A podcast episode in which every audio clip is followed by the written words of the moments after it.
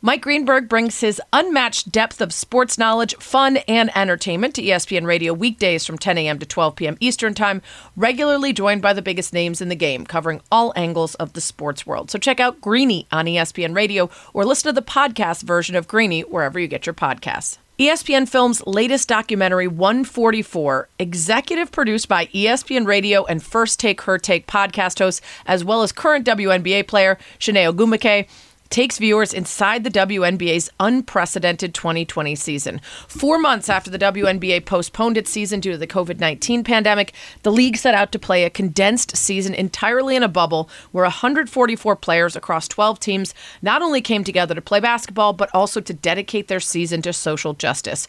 144 will premiere May 13th at 9 p.m. Eastern Time on ESPN. The film will be available on ESPN Plus immediately after its premiere. Cannot wait to watch that.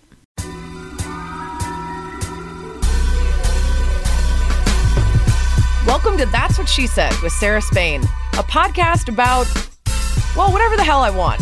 Actors and musicians, athletes, comedians, neuroscientists, wine experts. If I find somebody interesting, I'm bringing them to you. We'll talk about how they became who they are, how they found success, battled failures, and how they ended up here talking to me. I'm Christina Hunger, and my current dilemma is how to set up our bathroom that we're remodeling.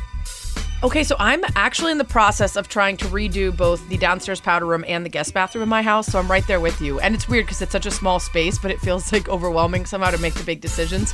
Uh, but if you haven't checked out, there's this website, houzz.com, two Z's, H O U Z Z.com.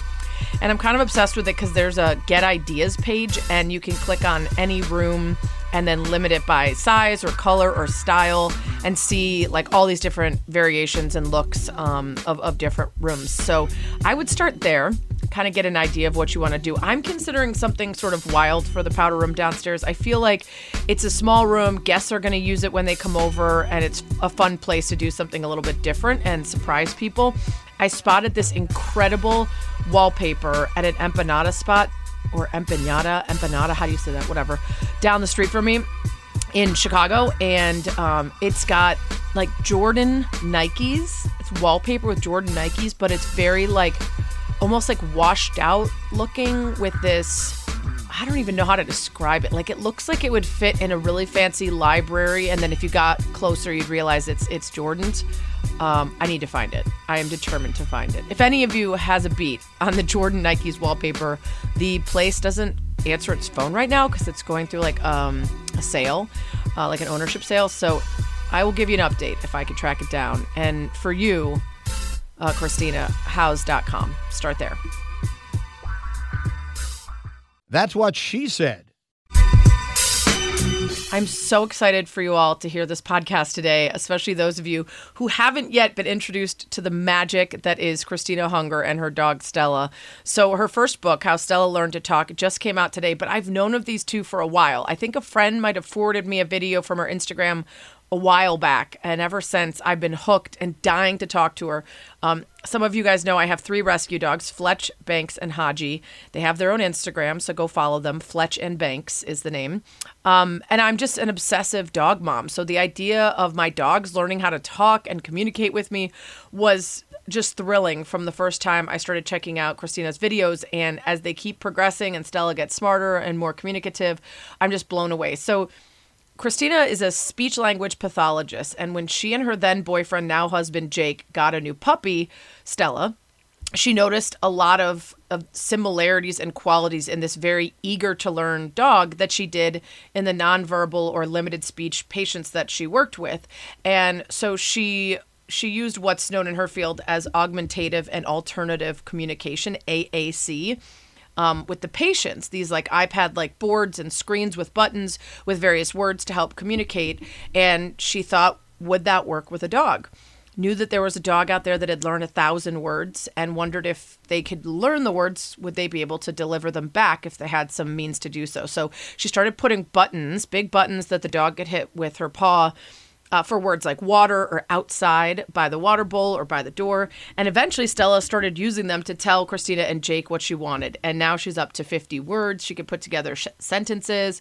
She can express happiness and anger. She can really communicate what she wants and how she's feeling, which is like magic. If you're a dog owner, you you know how amazing that sounds. So it was really remarkable to talk to her about discovering this, the possibilities ahead, the idea that maybe our companions want desperately to communicate with us by talking back instead of just uh, understanding and hearing words. Um, so her Instagram is at hunger four words with the number four. You can go check out a video or two before listening to the pod because the visual is much better than just the audio. But if you're driving or something or you can't get to it right now, here's a little of what it sounds like when Christina is having a conversation with Stella. When you hear that sort of robot voice, that's actually Stella pushing a button on a wooden board uh, with her paw, and the buttons are sort of spread out and attached to the board so she can remember where each one is this is a conversation that Christina had with Stella explaining they couldn't go back outside right away. And she kind of brought it up as an example when someone asked, like, do you ever basically disagree or can you can you ever say no to what Stella wants with the buttons? Happy. You're happy, Stella? I'm glad you're happy. I'm glad you're happy. Stella is happy. Want. Want. Outside. Want, want outside? We just came in from outside. I'm gonna make dinner. Christina, make dinner, then play outside. Outside. Go outside again later. Outside Outside. Later. later. Outside later. Christina, make dinner now. So it's much better when you can actually watch the video. Um, and there's so much more to appreciate about Stella the talking dog and the possibilities um, for you and for your pets, and the great research and training behind Christina's techniques with humans and dogs that led to this breakthrough. And um, you can find out more too at hungerforwords.com. In the website, four is spelled out. In the Instagram, it's the number four. Um, and then the new book, How Stella Learned to Talk. Uh, you can you can read there too and order buttons and watch videos and teach your own dogs. I'm teaching mine now. So before the interview, I wanted to read this quick little excerpt from the book that really kind of moved me and made me think of this as much more than just a really fun or cool thing with your dog, but um, a connective tool that could open up much more important doors. So here's something that Christina writes about just following the instinct and the intuition and the curiosity she had with her dog because of the work she was doing with her patients. Language is often viewed as the last barrier we have from the human to the animal world. What happens when that barrier dissolves? We realize that we're all connected in more ways than we could even begin to comprehend. We're not as separate from animals as many think we are. We all think, we all feel, we all have opinions, we all communicate, and we all want to connect. I'm a firm believer that our beliefs about the world shape our own individual experiences. I challenge you to think in terms of possibilities instead of problems. Ask yourself, what if it does work? What if the results are even better than I thought? I challenge you to look at the world through the lens of untapped potential everywhere you turn. I challenge you to follow your curiosities, no matter how wild or unlikely they may seem at first. I challenge you to let go of all the excuses you can think of for why something wouldn't work and hold on to the reasons why it could. At the start of any pursuit, you have no idea what it could become. And I especially love that for the ideas of our connective, um, our connections to animals and other parts of our world, um, but also the idea of you know what could be next? What have we always assumed because of what com- came before um, that we knew enough about or knew the answers to? And how can we start searching for bigger, better, newer answers to unite ourselves with the rest of the world, with each other, um, and all that stuff? So, uh, hope you guys enjoy this podcast. So, regular listeners will know that I have had all sorts of people Hall of Famers, Saturday Night Live cast members, musicians. And I don't know if I could say I was quite looking forward to any as much as this one. I've been stalking this woman for quite some time. And selfishly, especially as one of my three dogs is at my feet, um, I have so much to get to because we need to teach my dogs how to talk. And as I was failing miserably, mostly due to my own lack of patience, I kept telling myself, don't worry, you're going to be talking to Christina soon, and she's going to solve all of your problems and the problems of everyone else out there who wants to hear what their dogs have to say. Christina, thank you so much for coming on. I'm so excited to talk. Thanks so much for having me. I'm so excited too. Okay, let's get all the way back. Um, you're a kid growing up. What did your parents do for a living, and what was your childhood like? Uh, my dad was a fifth grade teacher, and my mom was a social worker. I have two older sisters, so I'm the baby of the family. And we lived in Aurora, Illinois. Um, great childhood. Had I played a lot of sports. Um, yeah, So I'm starting to put the pieces together already with what the parents do for a living. We'll we'll get back to that. So, um, what did you think you wanted to be when you grew up? Oh my gosh. Well, the first thing I wanted to be when I was really little was a garbage woman because I wanted to keep the world clean. Then I wanted to Good be a marine biologist. Uh, I wanted to do that for a while. Then, starting in like middle school to high school, I wanted to do something in the health fields, but I just didn't know exactly what. So, from that um, era of my life all the way to college, I was trying to figure out what sort of health related profession I would want to do. Where did you end up going to school? I went to college at Case Western Reserve University in Cleveland, Ohio. That's where both of my parents went to law school. That's where they met. Really? Oh my gosh. Normally Yeah. people don't know what that is. So that's Yeah. such a pleasant surprise. um, so what drew you to that and what did you study there? Um, so I actually played softball there my freshman year. And I I wanted to school in the city and I've always liked things that other people don't know about or um, are just really underrated. And I felt like Case Western was just this diamond in the rough. It was an awesome campus um, in Cleveland, which is a city that most people don't appreciate, but I just love Cleveland. So I just loved everything about it. Um, I played softball there for a year and I was just on the general like pre health track until I found uh, communication sciences and disorders, which is speech pathology. So speech pathology is um, pretty pretty varied, right? Did you realize at some point you specifically wanted to work with kids? Yeah, I always have loved working with kids. All of my summer jobs in high school and every like volunteer thing I've ever done was always something with kids, um, camps and other things like that. So I knew for sure that I wanted to work with kids. Um, I didn't know about AAC, which is augmentative and alternative communication, um, teaching kids to talk using other means like communication devices. I didn't really know about that until late college, early grad school, and I just completely fell in love with that part of speech therapy. As I was reading your book, um, and I did only get it two days ago, so I'm only halfway through. But the beginning is such a wonderful way to introduce everything, and you're trying to understand and communicate with Oliver.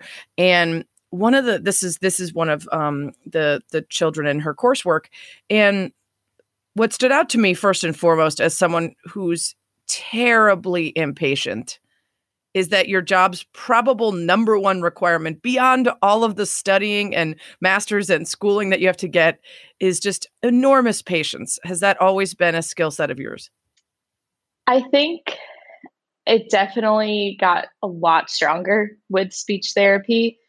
Um, that was the I think the biggest thing to learn in grad school, besides just you know what's going on with the patient and how to treat it. It's just that patience, and it's something that my mom was so incredibly fantastic with. She's a social worker and just the kindest, most patient person you'll ever meet. So I had a great role model in that arena. I think um, without her influence, I think I would still be working, you know, on a lot of that. I mean, I still am, but I think Mhm. she was a really big part of how I learned to be so patient.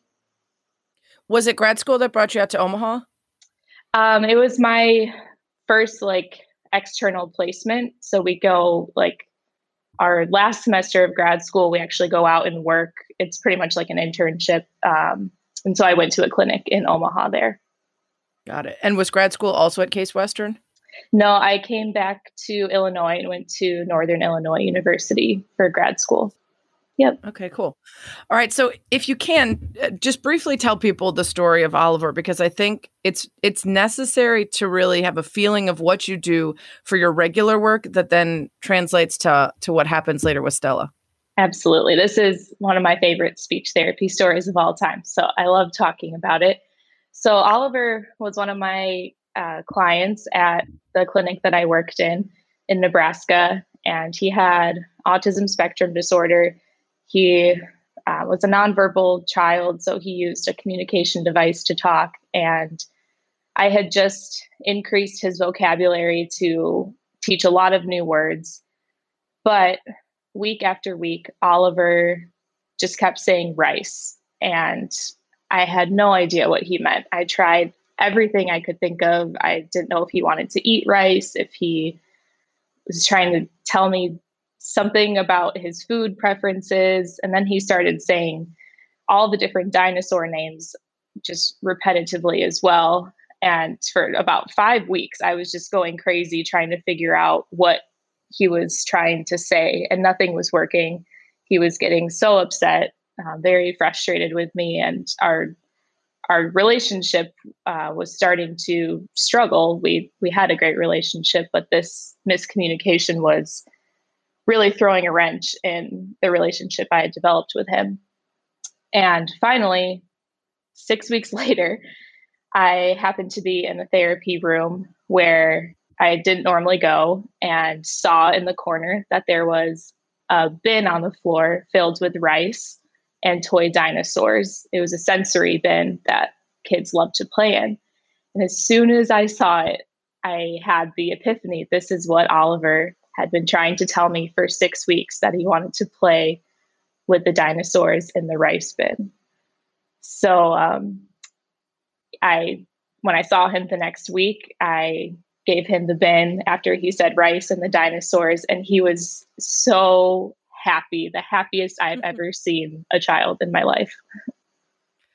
I love that story for so many reasons. Number one, because it it very simply puts into perspective how frustrating it must be to not be able to communicate fully um, to the point that it would take six weeks for both of you for something that simple. Mm-hmm. Um, and there's another story you tell about a boy who gets an increased vocabulary and immediately runs and is able to, instead of just say down, gets to say downstairs and then go to the door and say, This is where I want to go and this is what I want to play with.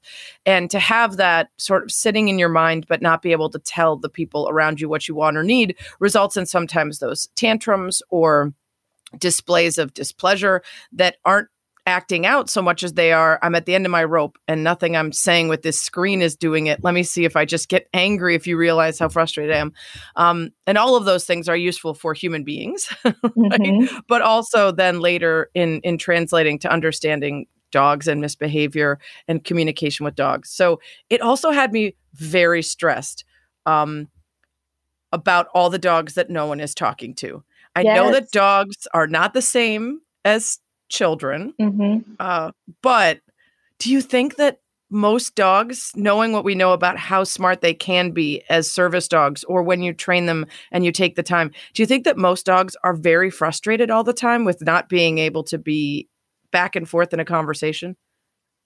I, I would have to think there is a level of frustration or just, you know, those times where you see a dog whining like crazy and you cannot figure out what they want. I mean, we had a dog growing up who I would say was a very happy dog. I would say most people probably think their dogs are pretty happy, but there were times when she would just be standing right in front of us whining like crazy and we had no idea. We would try letting her out, we would try playing with her, you know, nothing would do it and she would just keep whining and now I think about that and just wonder what was going through her head. You know, she was hearing all of these words every day and understanding them. What was she trying to say to us?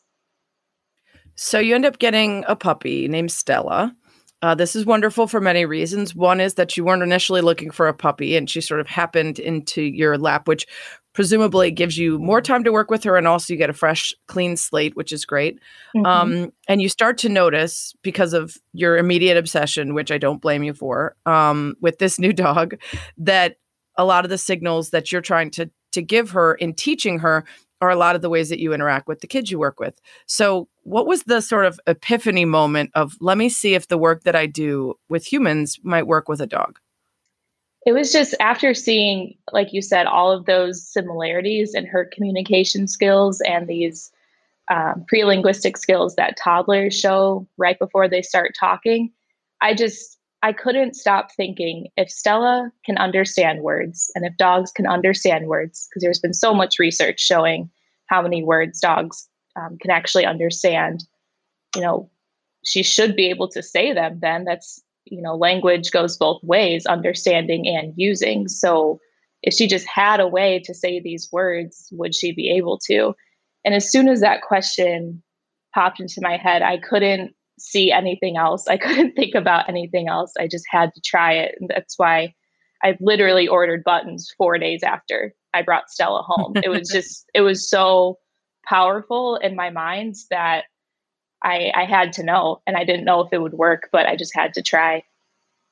You mentioned a dog in the book that knew over a thousand different words for every single different toy. Um, so it is clear, and, and, we know that dogs can understand specific words, and not even just words, but but concepts and the idea of what those words mean to them, people they're going to see, places they're going to go, etc. Um, but that next step for whatever reason no one had ever taken before and that was shocking to me too like of course i had never seen this into your instagram but i also hadn't really gone digging for someone trying to teach their dog to talk. It's it's wild to me and maybe someone did think of it and they they never ended up successfully doing it or they didn't write about it but um, the idea that you started researching and couldn't find anyone who had tried to think of a meaningful way for them to communicate back. And I guess most people would get stuck at the idea of, well, they can't talk. Right. you know, some people teach their dogs how to sound like they're saying "rai ruv ru," but that's mm-hmm. not actually words, right? Um, so it's such a fascinating thing how your work background and specifically your work with those AAC devices, which sort of look like an iPad with buttons for words, right? Yeah, exactly the difference between verbal speech and language. So, with my job, it was imperative to know that speech is not the same as language. Speech is just one type of language, and there are so many ways that people can say words. I mean, people use sign language, people use gestures. You wave at someone, and that you know means hi or bye. There's you know people type and write, and there's just so many ways to express language that there had to be a way that Stella could as well. Yeah. And I think for whatever reason, a lot of people they sort of stop short of whatever they've seen or heard animals doing before and that's sort of where their imagination ends but for you those cues and you write about them in the book specifically the idea that if someone's talking that they turn their head and watch that they make eye contact that they can focus one of the most interesting things i learned about dogs a number of years ago is how how strange it is for them to understand what pointing means. That mm-hmm. that was mm-hmm. developed because of their desire to be the best companions and continue to interact and be symbiotic with their owners. Um, for most animals, pointing to something, they look at the finger, not where the finger is pointing. So right. the idea that you can both be focused. What what is that that you called that? Joint attention. attention. Yep. Joint attention. Yeah. You got it. Um, that you could both be looking at and focused on the same thing is really important to understanding what you're trying to communicate to each other. Um, so you decide to work with Stella, you get the buttons. Um, this was an important part of the book for me and my dogs is that it took you about five weeks and how much of that time was her seeming uninterested. Because I will say, I have three dogs. Two are probably pit bull mixes. One is probably a cattle dog mix, not uh, the other half like Stella. Looks more like a, a Dalmatian or other things are mixed in there. But um, one of them was afraid of the buttons making noise. One of them tried to eat the buttons every time. And the other one actually paid attention, looked at them, and used his paw. And that was like day two. Wow. So, yeah, now Stella's a puppy and mm-hmm. so you mm-hmm. hadn't had much time so by this point i've had years of interacting with my dogs and connecting and they we we have conversations without them speaking back so right. they know that there's a reason for me to be like staring at these buttons and trying to get them to do something with them um but that's kind of where it dropped off but that's my lack of patience so i'm reading and i'm saying okay five weeks of really just continuing to press them and use them in every time it makes sense for outside water when the water bowl needs filling, play when she wants to play.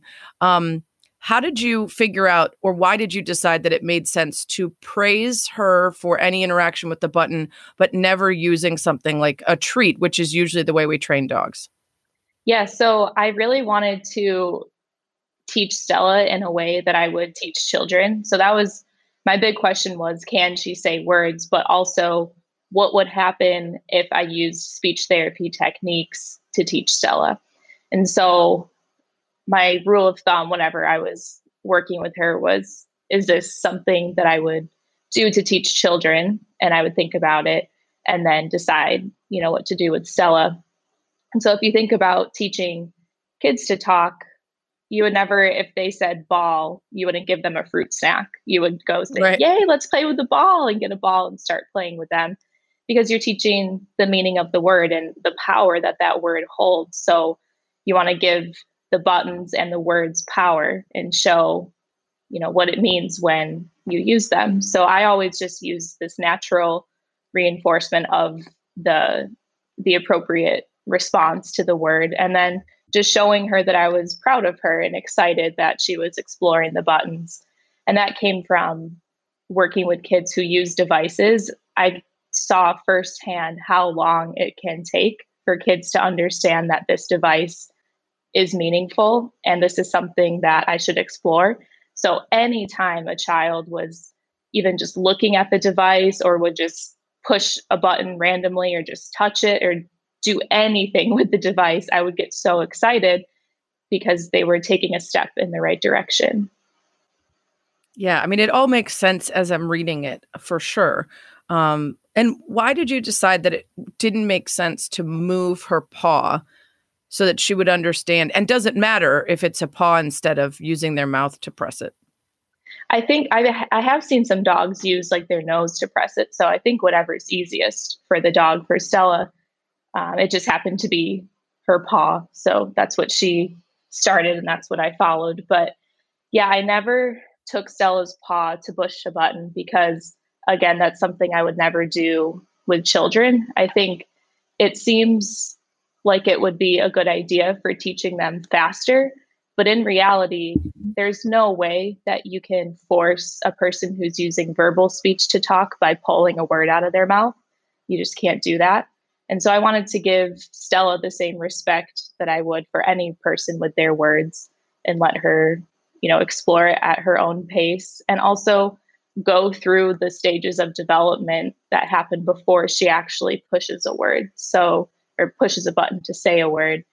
So, like with kids with verbal speech, they babble, they say things that you don't really understand, they try to talk, and then eventually they get to the point where they can say the word on their own and everyone knows what they're trying to say and it was intentional.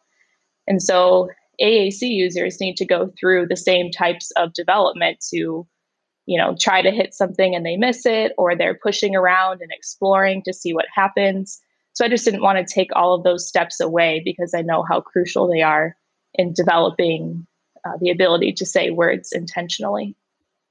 Yeah, and, and something you mentioned off the top there is giving her the respect to learn the same way, and that's a huge part of this is the presumption of competence, right? You have to assume that the dog is smart and capable and can do this in order to roll out all these steps and be patient enough to trust that it's going to work, which early on you admit you didn't know if it was you even backed mm-hmm. off a little bit for a stretch because you were like okay i've done this for a couple weeks and she seems wholly uninterested. And then all of a sudden out of the out of the blue she's like all right i get this. I'm into it. We'll get right back to the interview but first i'd like a word. What is your favorite word? Oh.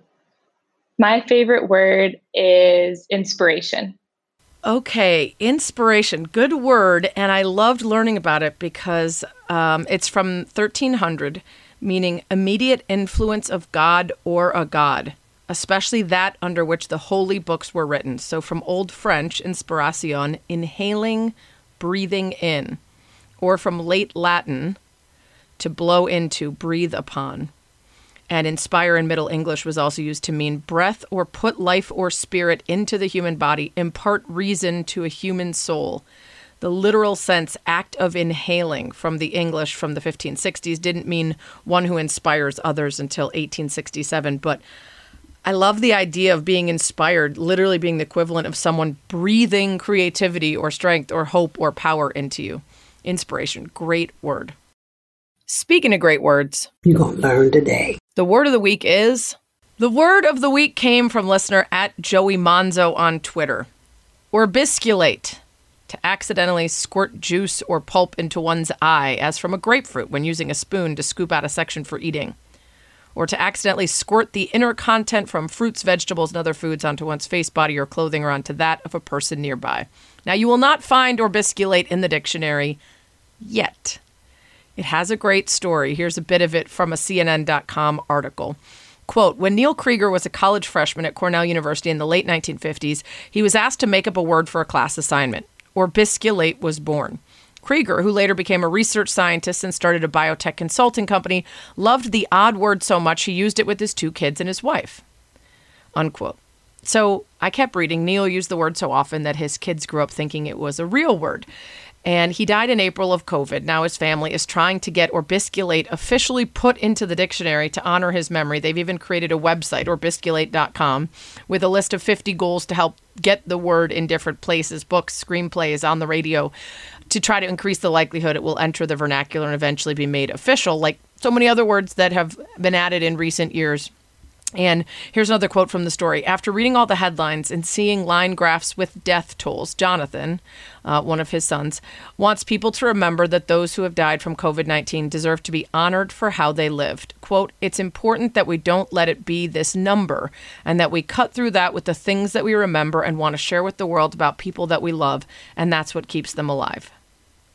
So, in a sentence, I told my friend I was squinting because the orange segment I just scooped out had orbisculated into my eye, when in fact I was tearing up over the heartwarming story of Neil Krieger's family and their unique quest to honor his memory. Great one. Thank you, Joey Monzo. Well, that's what she said.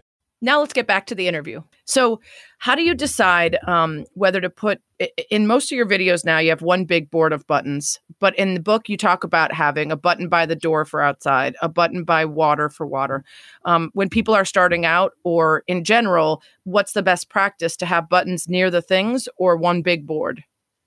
That's a great question. And I think that's something that will become clearer as more people try both paths. So if I could start over again, I would 100% try starting with a board with a bunch of different buttons because now I know what's possible. But I do think it was helpful for Stella as a puppy to have them so close to their respective locations because one, her attention span was so fleeting that you know, if she were to say a word or I were to model a word and then we had to travel across the house to go to it, I think that might have impacted her learning speed. But also, I think um, just starting with more words is more helpful as well because there, if you're modeling more words throughout the day, your dog will see, you know, you using the board and using the buttons more often. So I think um, it really depends on the dog's age, even just the setup of your home. Like we were in a house at first and then moved to apartments where the buttons were, you know, spread around our apartment, but they were all still, you know, within one room or two rooms. So I think if you do start with having them near their respective locations, make sure your dog really gets the hang of it before you move them to one board and expand communication that way. That's what I did with Stella, which it, obviously it worked out in the end. But I do wonder if starting with a board um, would have kind of kickstarted her learning even more. Yeah, I started with so some of the information online that's uh, Christina Hunger adjacent, but isn't directly from you, suggests, for instance, starting with just one word. Which I'm reading the book and thinking now I'm starting to rethink that. So I'm gonna I'm gonna introduce a couple more. Um, but also, I tried to start with a board all in one place, and I do think that, especially because I'm in a house and we have three levels, and the third level Mhm. has a door to go outside to the patio that we have to open. The, the, the downstairs has a doggy door. So my dogs don't have to ask to go outside and they don't have to ask. They, they, they like walks and walk means something different, but we don't have the urgency that you had with Stella, which is I need to go to the bathroom. I know what the rules are. So you need to open this door for me. And that's a really easy one to start with. So we can't start with outside the same way, but they do Mhm. need us to open the door to the to the outside patio on the third floor, which they love going on. So I want to put a button there Mhm. because they're probably not going to do it downstairs thinking Right. about the third floor. They're going to do it when the sun's coming in and they're like, oh my gosh, get me outside, get me outside. um, same with the water bowls in the bedroom versus downstairs. Like if I put them there and they're empty, it's easier than let's run downstairs and hit the button and then come back upstairs and show you what I'm talking about. So I think I'm going to start by moving some to those places and then also Mhm. maybe have some in the area that we're usually just hanging out in. So if any number of those things come up, they can still communicate um, near us. Um, but that's that's interesting that you would potentially start them in one place. I did think though some of the examples you gave of Stella's early learning, um, especially come, which is something you would never think of teaching a dog. Um, you'd think as long as they know to come to me, I don't need Mhm. to come to them. They can always come to me. But there were moments where she wanted you to come to wherever she was in the house, in particular, um, especially to look at something or if she needed help with something. Um, and that would feel maybe necessary and, and to have a couple buttons in places, like maybe just a come button in places outside of where your main board is. Definitely. Yeah, that's a, a great option as well. And all of the points that you brought up, uh, that you, you know, how you're thinking about setting up your buttons for your dogs. I think that was my whole goal with the book was to help people make these decisions, you know, on their own because there's not one path that's going to work for every single person, for every family, for every dog. And it's the same with kids with devices. There are so many different ways to set up a communication device and so many um, different systems that work for some people, but not for others. But, you know, giving you the tools to make those decisions for yourself and see what's working and what could be changed, I think is so important. And, um, you know, when I was thinking about words to give Stella in the beginning, you mentioned come. It was funny. That was one of the first things I wanted to teach her because I was thinking, well, we always tell her to come.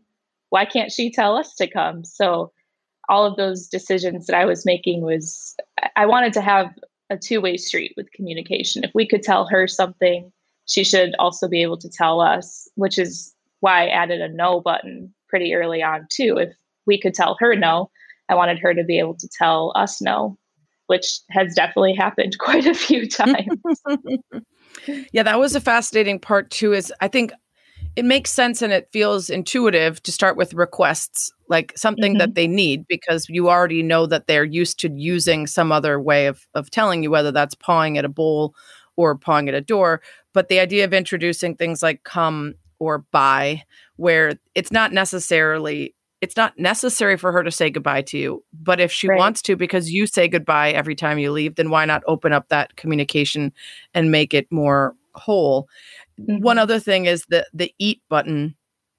So I always joke. We were joking, my husband and I, about what specific things each of our dogs would most ask for or say if if they like had one button and one is just I love you and over, over and over. One is just dinner over and over.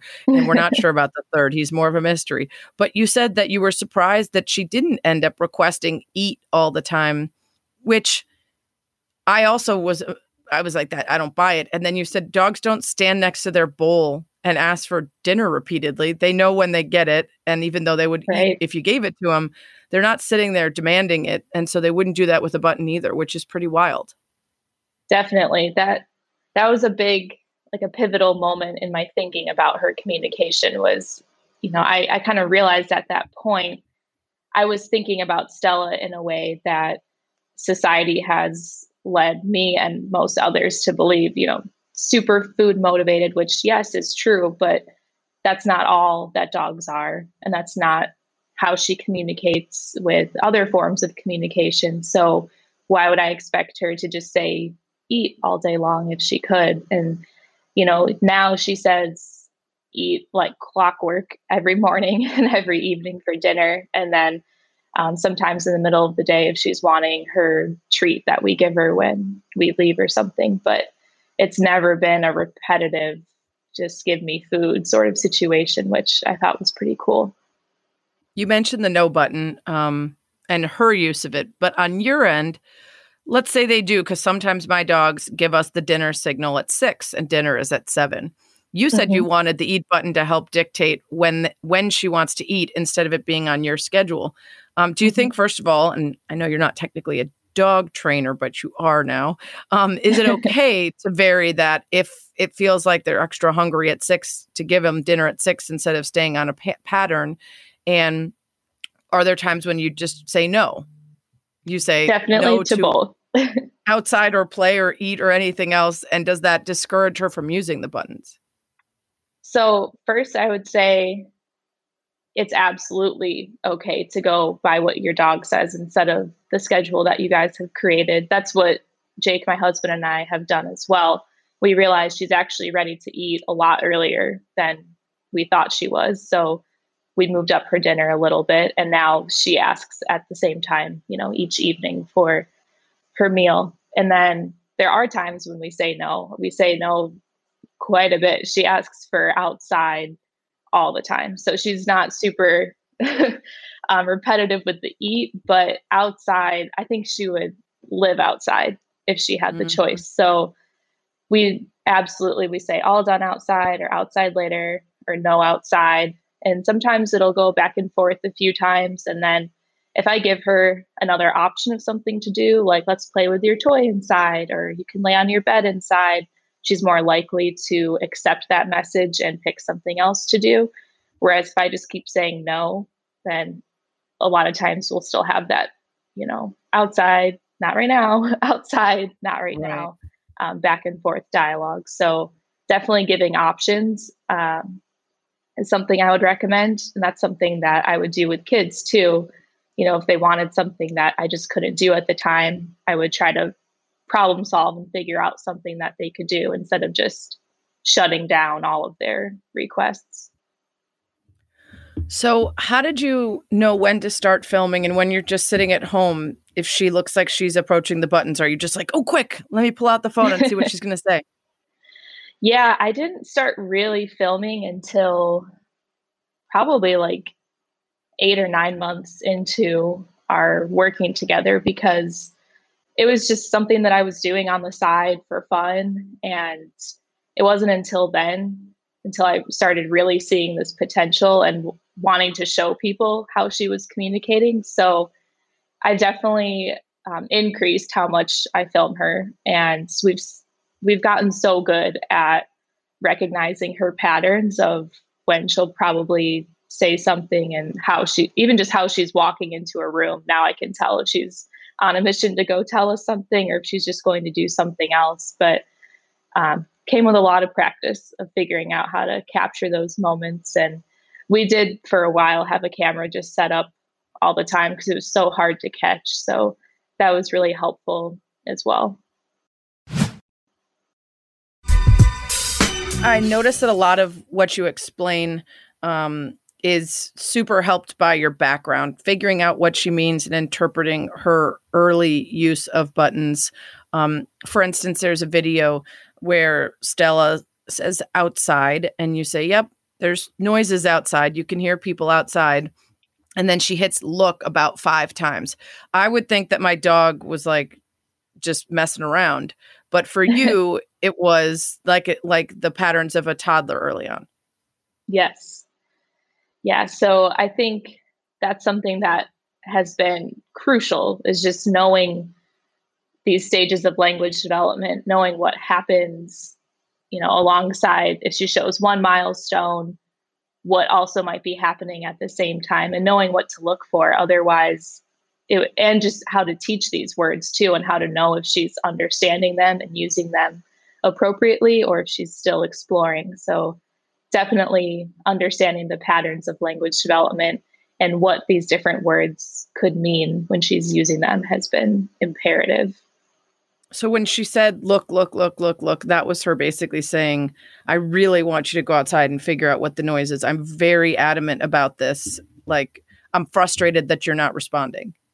Yes. Like, look, come on, let's go look and see what's going on outside and the fact that she was in a pretty heightened state she was kind of barking and looking around and um, the fact that when she was you know in that heightened state that she went to her words to communicate with me that was super impressive because she didn't have to think too much about what to say. Otherwise if she did have to really think hard about what to say or how to communicate this with words, she would only be able to do it when she was really focused and calm. But seeing her use words so automatically when she was so amped up was really telling that this is becoming, you know, pretty easy for her and more second nature than it had been in the past.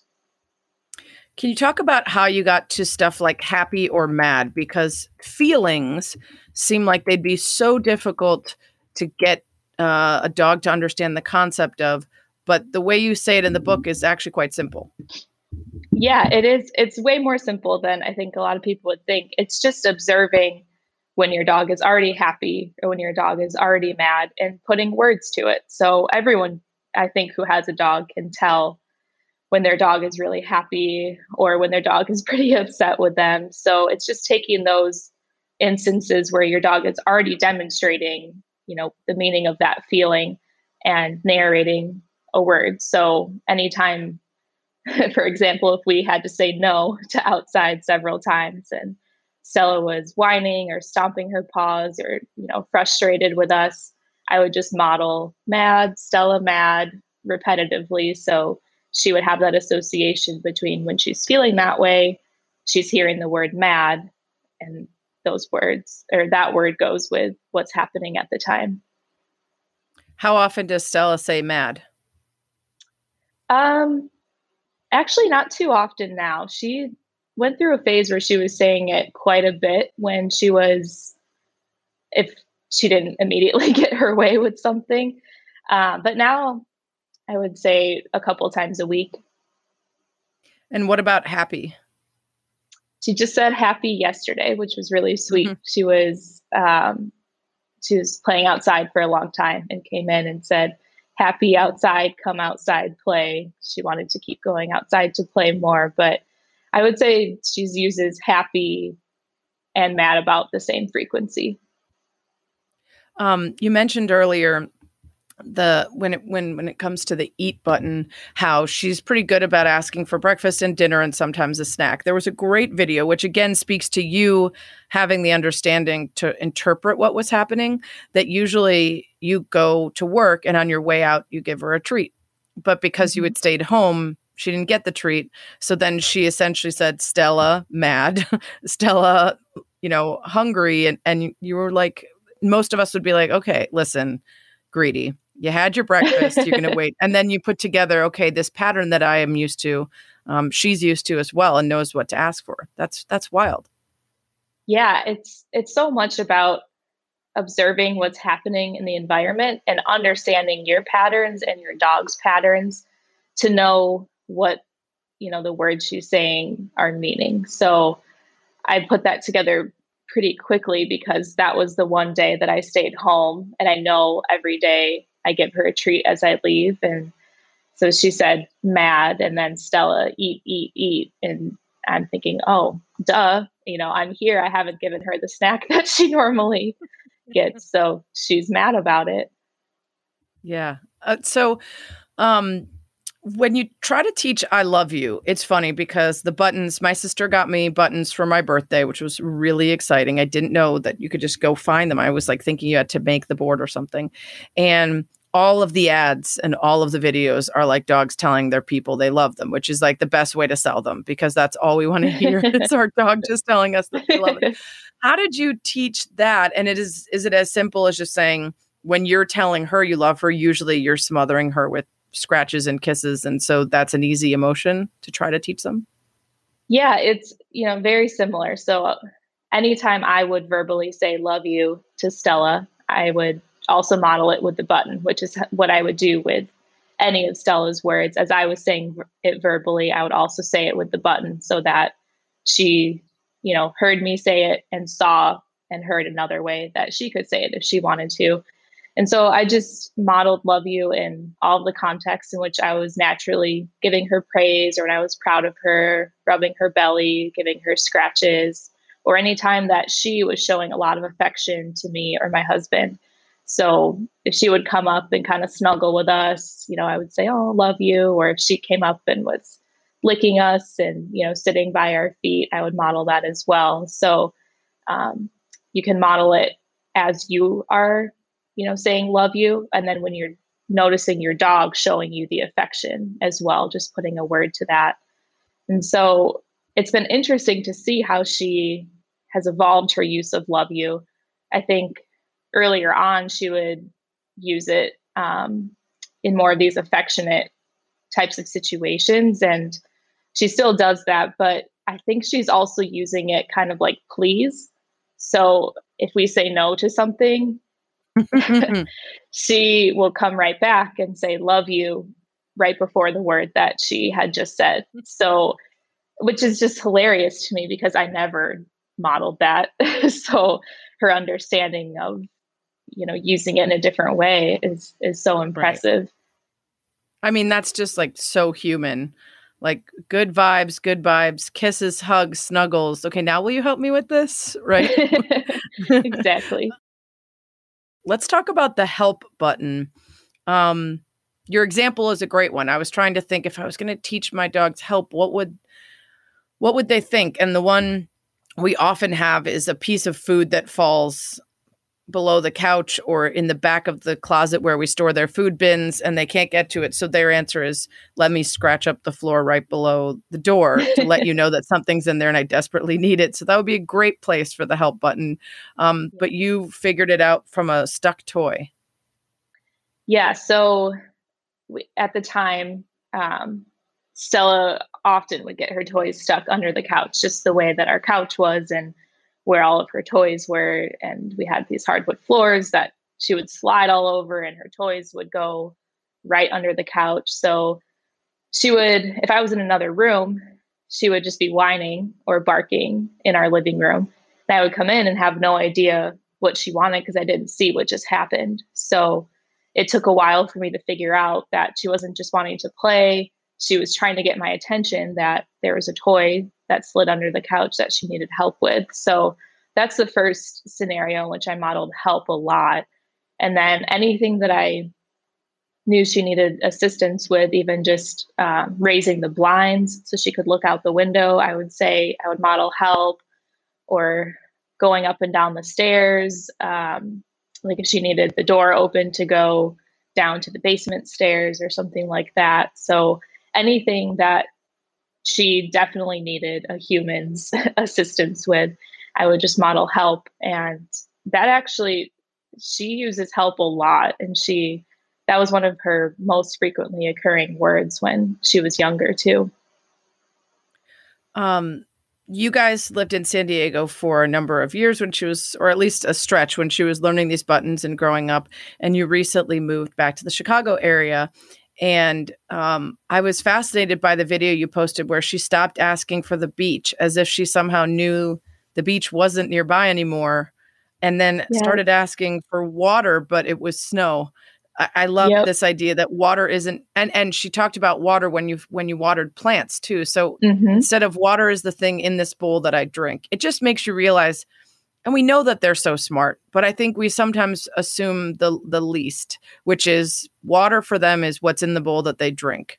And it isn't the same as water that they swim in or bathe in or that you water the plants with. So tell us about uh, the beach and the snow.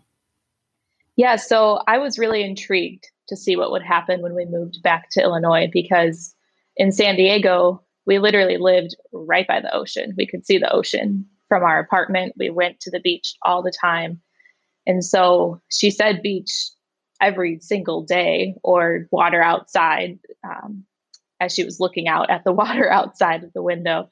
So I was intrigued to see if she would be asking for it more because there wasn't, you know, a beach nearby and she couldn't see the water or what would happen. But to my surprise, she, as soon as we got to Illinois, two days after, she asked where beach. And after that, she had still not said beach once in the months that we've lived here now. Hmm. But I wonder if it uh, smell too. That's what I was right, thinking. I mean, I'm sure, right? It's a difference in you know how the air smells and everything. But once it snowed, and she went and played in snow for a while for the first time, and she came back inside. She said water outside for the first time since we had been in San Diego. So I thought that was so fascinating because she had gone months without saying water outside or beach. And then as soon as she got to play in the snow and she came in all wet, she said, water outside again. Yeah, that's wild to be able to think of snow as the same as as water.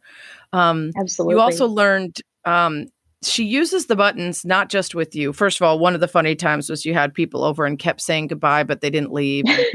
she said she went over the button and said bye and then went and laid Yeah. down on the couch and was like which my one dog who puts himself to bed halfway through every party just leaves and is like god you guys are so loud and annoying i'm going to bed um he would probably tell our guests goodbye uh, a number of times uh but then but then her interactions with other people are actually different and the one about love you and scratches was fascinating Yeah, so Stella loves getting scratched right like at the base of her tail. So she would gesture for that all the time. She would just kind of back up into us. that was her gesture for wanting scratches there. But I realized a while ago, probably almost a year ago, that her pattern for saying she wanted scratches with words was to say, Love you, come, come. Because every time she would say, Love you, come, come, I would go over to her and she would gesture for those scratches. So I knew that was her pattern for asking for scratches. And so I wondered what would happen if I added a scratch button. So I added a scratch button, modeled it like crazy. And I thought it was really interesting that she still uses love you, come, come when she wants me or my husband Jake to scratch her. But when my parents have been over, she'll say scratch and go stand right in front of them and request those scratches. So she uses words differently with different people and has these different patterns just like we all do in our communication. It's it's just so fascinating. Yeah, that's wild. So, would you imagine it's more difficult to do this with dogs that are older because it's easy to train a young puppy, you know, the old old dogs new tricks uh, that many think is a fallacy?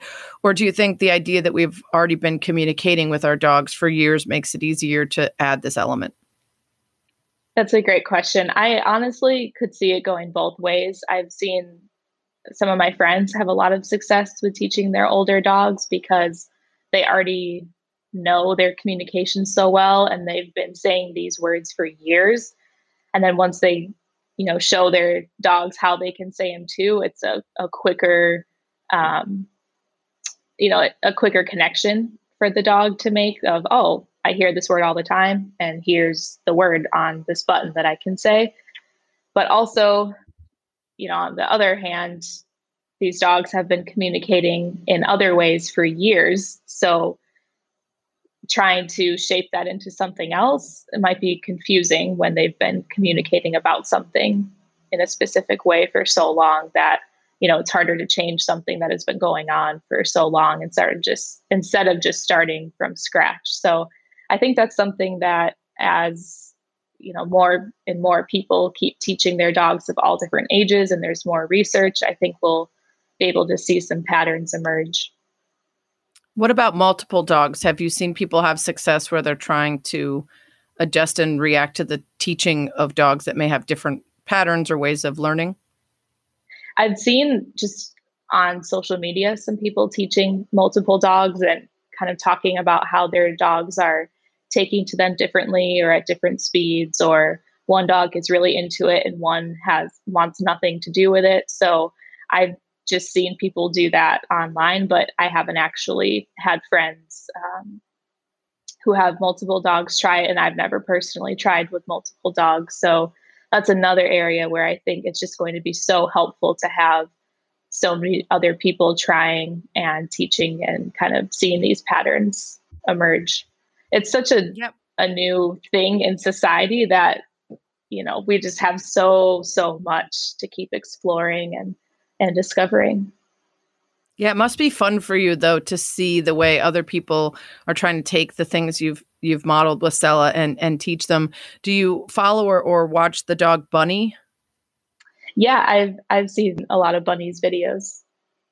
The one where Bunny, um, I think there's multiple where she tells on her dad for pooping is uh, is a all timer. Um, dad, I think she says where her dad is and that he's pooping, uh, which uh, Wow. is uh, really unnecessary skill, but uh, useful Mhm. to know that uh, Bunny wants to call out her father for that. Um, what about when there's some like I, I think most people with dogs will recognize this. Like there are certain patterns that my dogs have that are very clear. My one dog, Fletch, inexplicably, if possible, will only sleep or or snuggle or rest like between my legs. Like so I'm on the couch, I have to separate them so that then he can be nestled between them. He will occasionally accept lengthwise alongside my legs if that's the only place to wedge himself because the other dog is already there. But if Mhm. I'm sitting on the couch alone and no one else is in the way, he will bark at me until I allow the exact spot he wants to be in. This took a little while for me to understand, but now it's very clear. There are other things that he does that I still don't know, and I and when when the idea is so vague and amorphous, it's hard to imagine creating a button for that. Um, for instance, slight TMI, but if I go to the bathroom, he follows me, of course, because he follows me Mhm. everywhere, and Mhm. only in the upstairs bathroom, he always scratches the wall when I'm peeing, Hmm. as if to Okay. say, I need something right now. Because he uses Mhm. his paws a lot to communicate what he wants, and like literally will like move my leg over with one if he wants me to uh, sit in a different way or whatever. So Mhm. if there's some random thing like that that your dog always does, and it's repeated, so it's it's clearly something they always want. How would you Mhm. even begin to like make that into a button or a communication method? It's a great question. So I think in that case, I would maybe do something like come, where it's a little bit more general. So you can probably figure out that your dog, either your dog wants in the bathroom or wants you to come out. So depending on your dog's um, personality, or if you've tried just having the door open and letting your dog come in and seeing, you know, how that goes. But I think um, come could be a good one in that situation or open if you know maybe he's just wanting the door to be open so i think you know it's it's hard to say like you know it's hard to pick out the exact word for every single situation that's going on but as you're pointing out just knowing your dog's patterns and kind of deducing what they're probably wanting is just the best way to go about it. So even if you introduce something and you realize that that's not working, that's still a step in the right direction because you can figure out, okay, maybe that's not what they were trying to say. What else could they be trying to communicate with this? And that's what happens with kids all the time too. There's it can be so hard to understand toddlers or babies when they're really young and they're not able to talk. I think that's something that people who either don't have kids or aren't in this field um, don't realize is how challenging it can be to understand them and figure out what words they might want to be saying. And there's no way to be absolutely perfect, but just doing your best and trying something will help you figure out if that's what it was or if you need to take a step back and try something different. How do you keep from confusing them with similar things? So, like happy might feel similar to I love you because happy's often going to be you're you're you're sleeping in the sun and you're getting belly rubs or something um, versus you know how do you, or does it not matter that much for certain things if there's crossover? There's definitely some crossover that happens, but I think that's perfectly normal and okay because there's crossover in human language as well. There's there's sometimes when Stella will say outside, come outside when she wants to go out, and other times where she'll say bye, Stella, bye when she wants to go outside. And they might mean slightly different things, but it's just cool that she has, you know, different options to express herself, just like we all do. We have so many words that mean similar things and use them for different purposes or with different people. So I think it's it's really interesting to see when there are some of those vocabulary words that are similar. Like she has a word for good, for example, and good and happy get a lot of crossover. So sometimes we'll do something um, that she likes and she'll get to tell us good Jake or good Christina or good. and there's other times where we do something that she really likes and she'll say happy. So I don't know, you know, it's impossible to read anyone's mind. Um, especially a dog. So I don't know if there is a slight difference in when she says good versus when she says happy. But I think it's really awesome that she has these similar words that she can choose from. How did you teach names? So just when I would say them naturally, um, you know, she Stella heard us calling each other Jake and Christina for over a year before I even introduced our names. So anytime I was talking about Jake, I would just model Jake with the button. Or if he was about to take Stella outside, I would say Jake Stella outside, Jake Stella outside, Christina inside. So anytime we were naturally using our names in conversation, I would just use them with the buttons and uh, narrate what was happening with our names. What about where?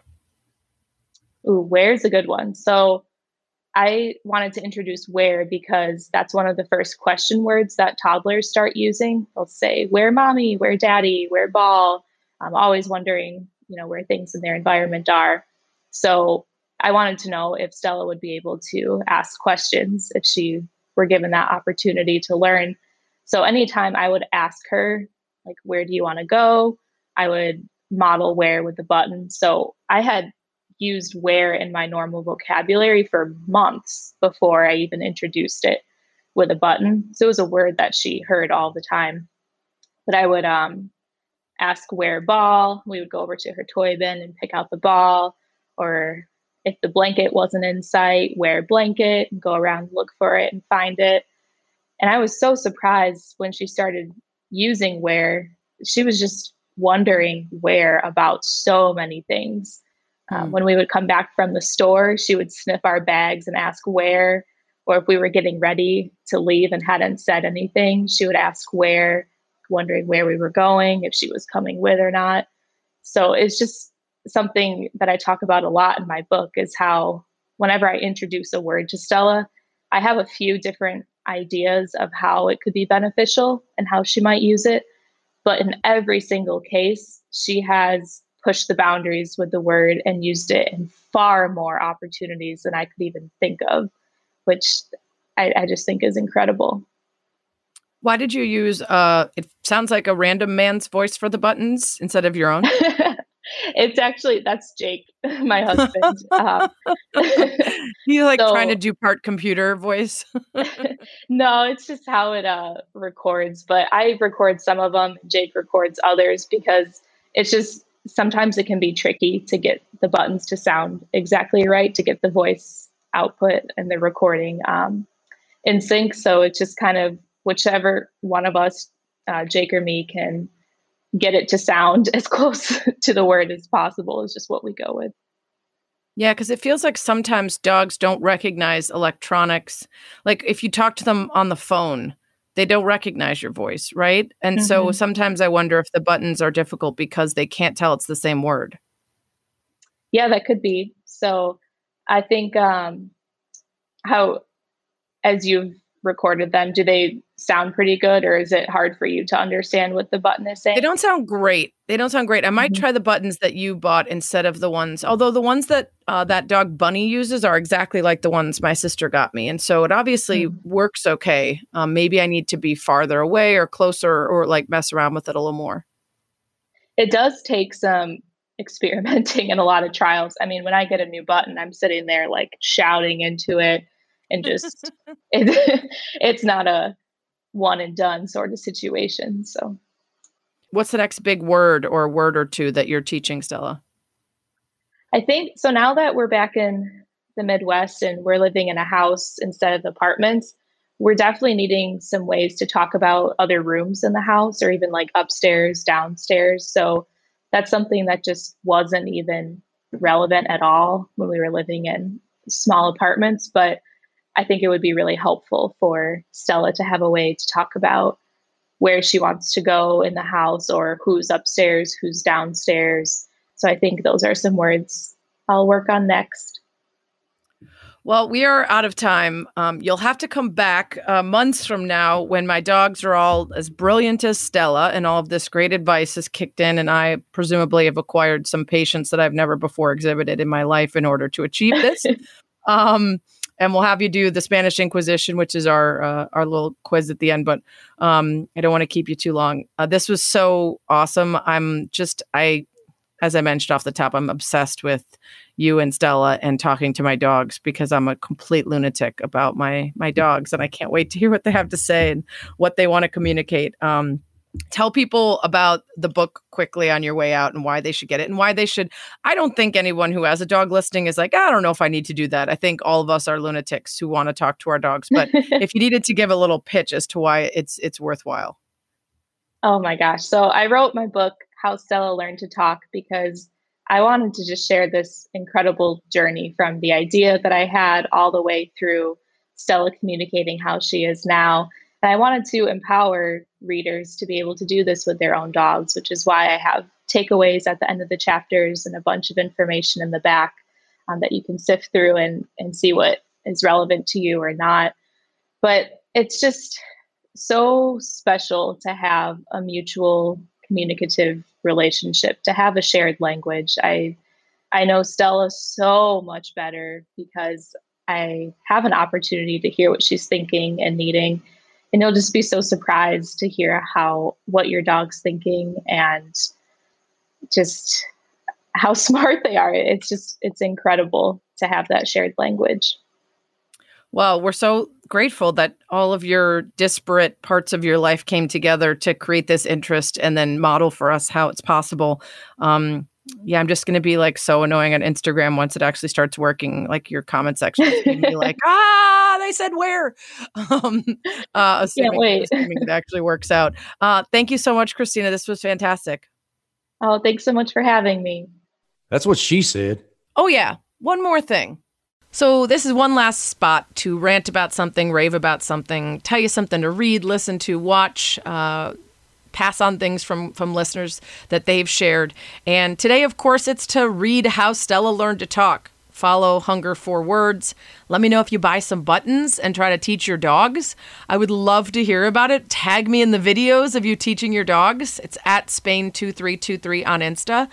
I'll actually tell you that, like, so far I've had the most success with my dog Banks, who's actually had behavior issues before. And when we first uh, went from fostering to adopting him full time, we took him to uh, a trainer and a dog behaviorist who had him for a whole month, day and night, because he had some issues of like biting and not liking strangers. And we were trying to figure out if it was something that could be trained away or if it was permanent. And because of that month where he was trained by a legit dog trainer, he is by far the best trained of our dogs, despite his behavior issues. And so when I point to the buttons and I hit the buttons and I make clear that I'm connecting, the button means I'm going to open this door for you. Um, he, within one day, started picking it up. Unfortunately, the other two, Haji tries to eat them and Fletch pays zero attention. So we're still working on it. But I will tell you that in just a day of using one specific button, to know that I can only, you know, I have to open the door for the dogs to get outside on the third floor deck, which is their favorite place. Um, Banks already started picking it up. So try it with your pets.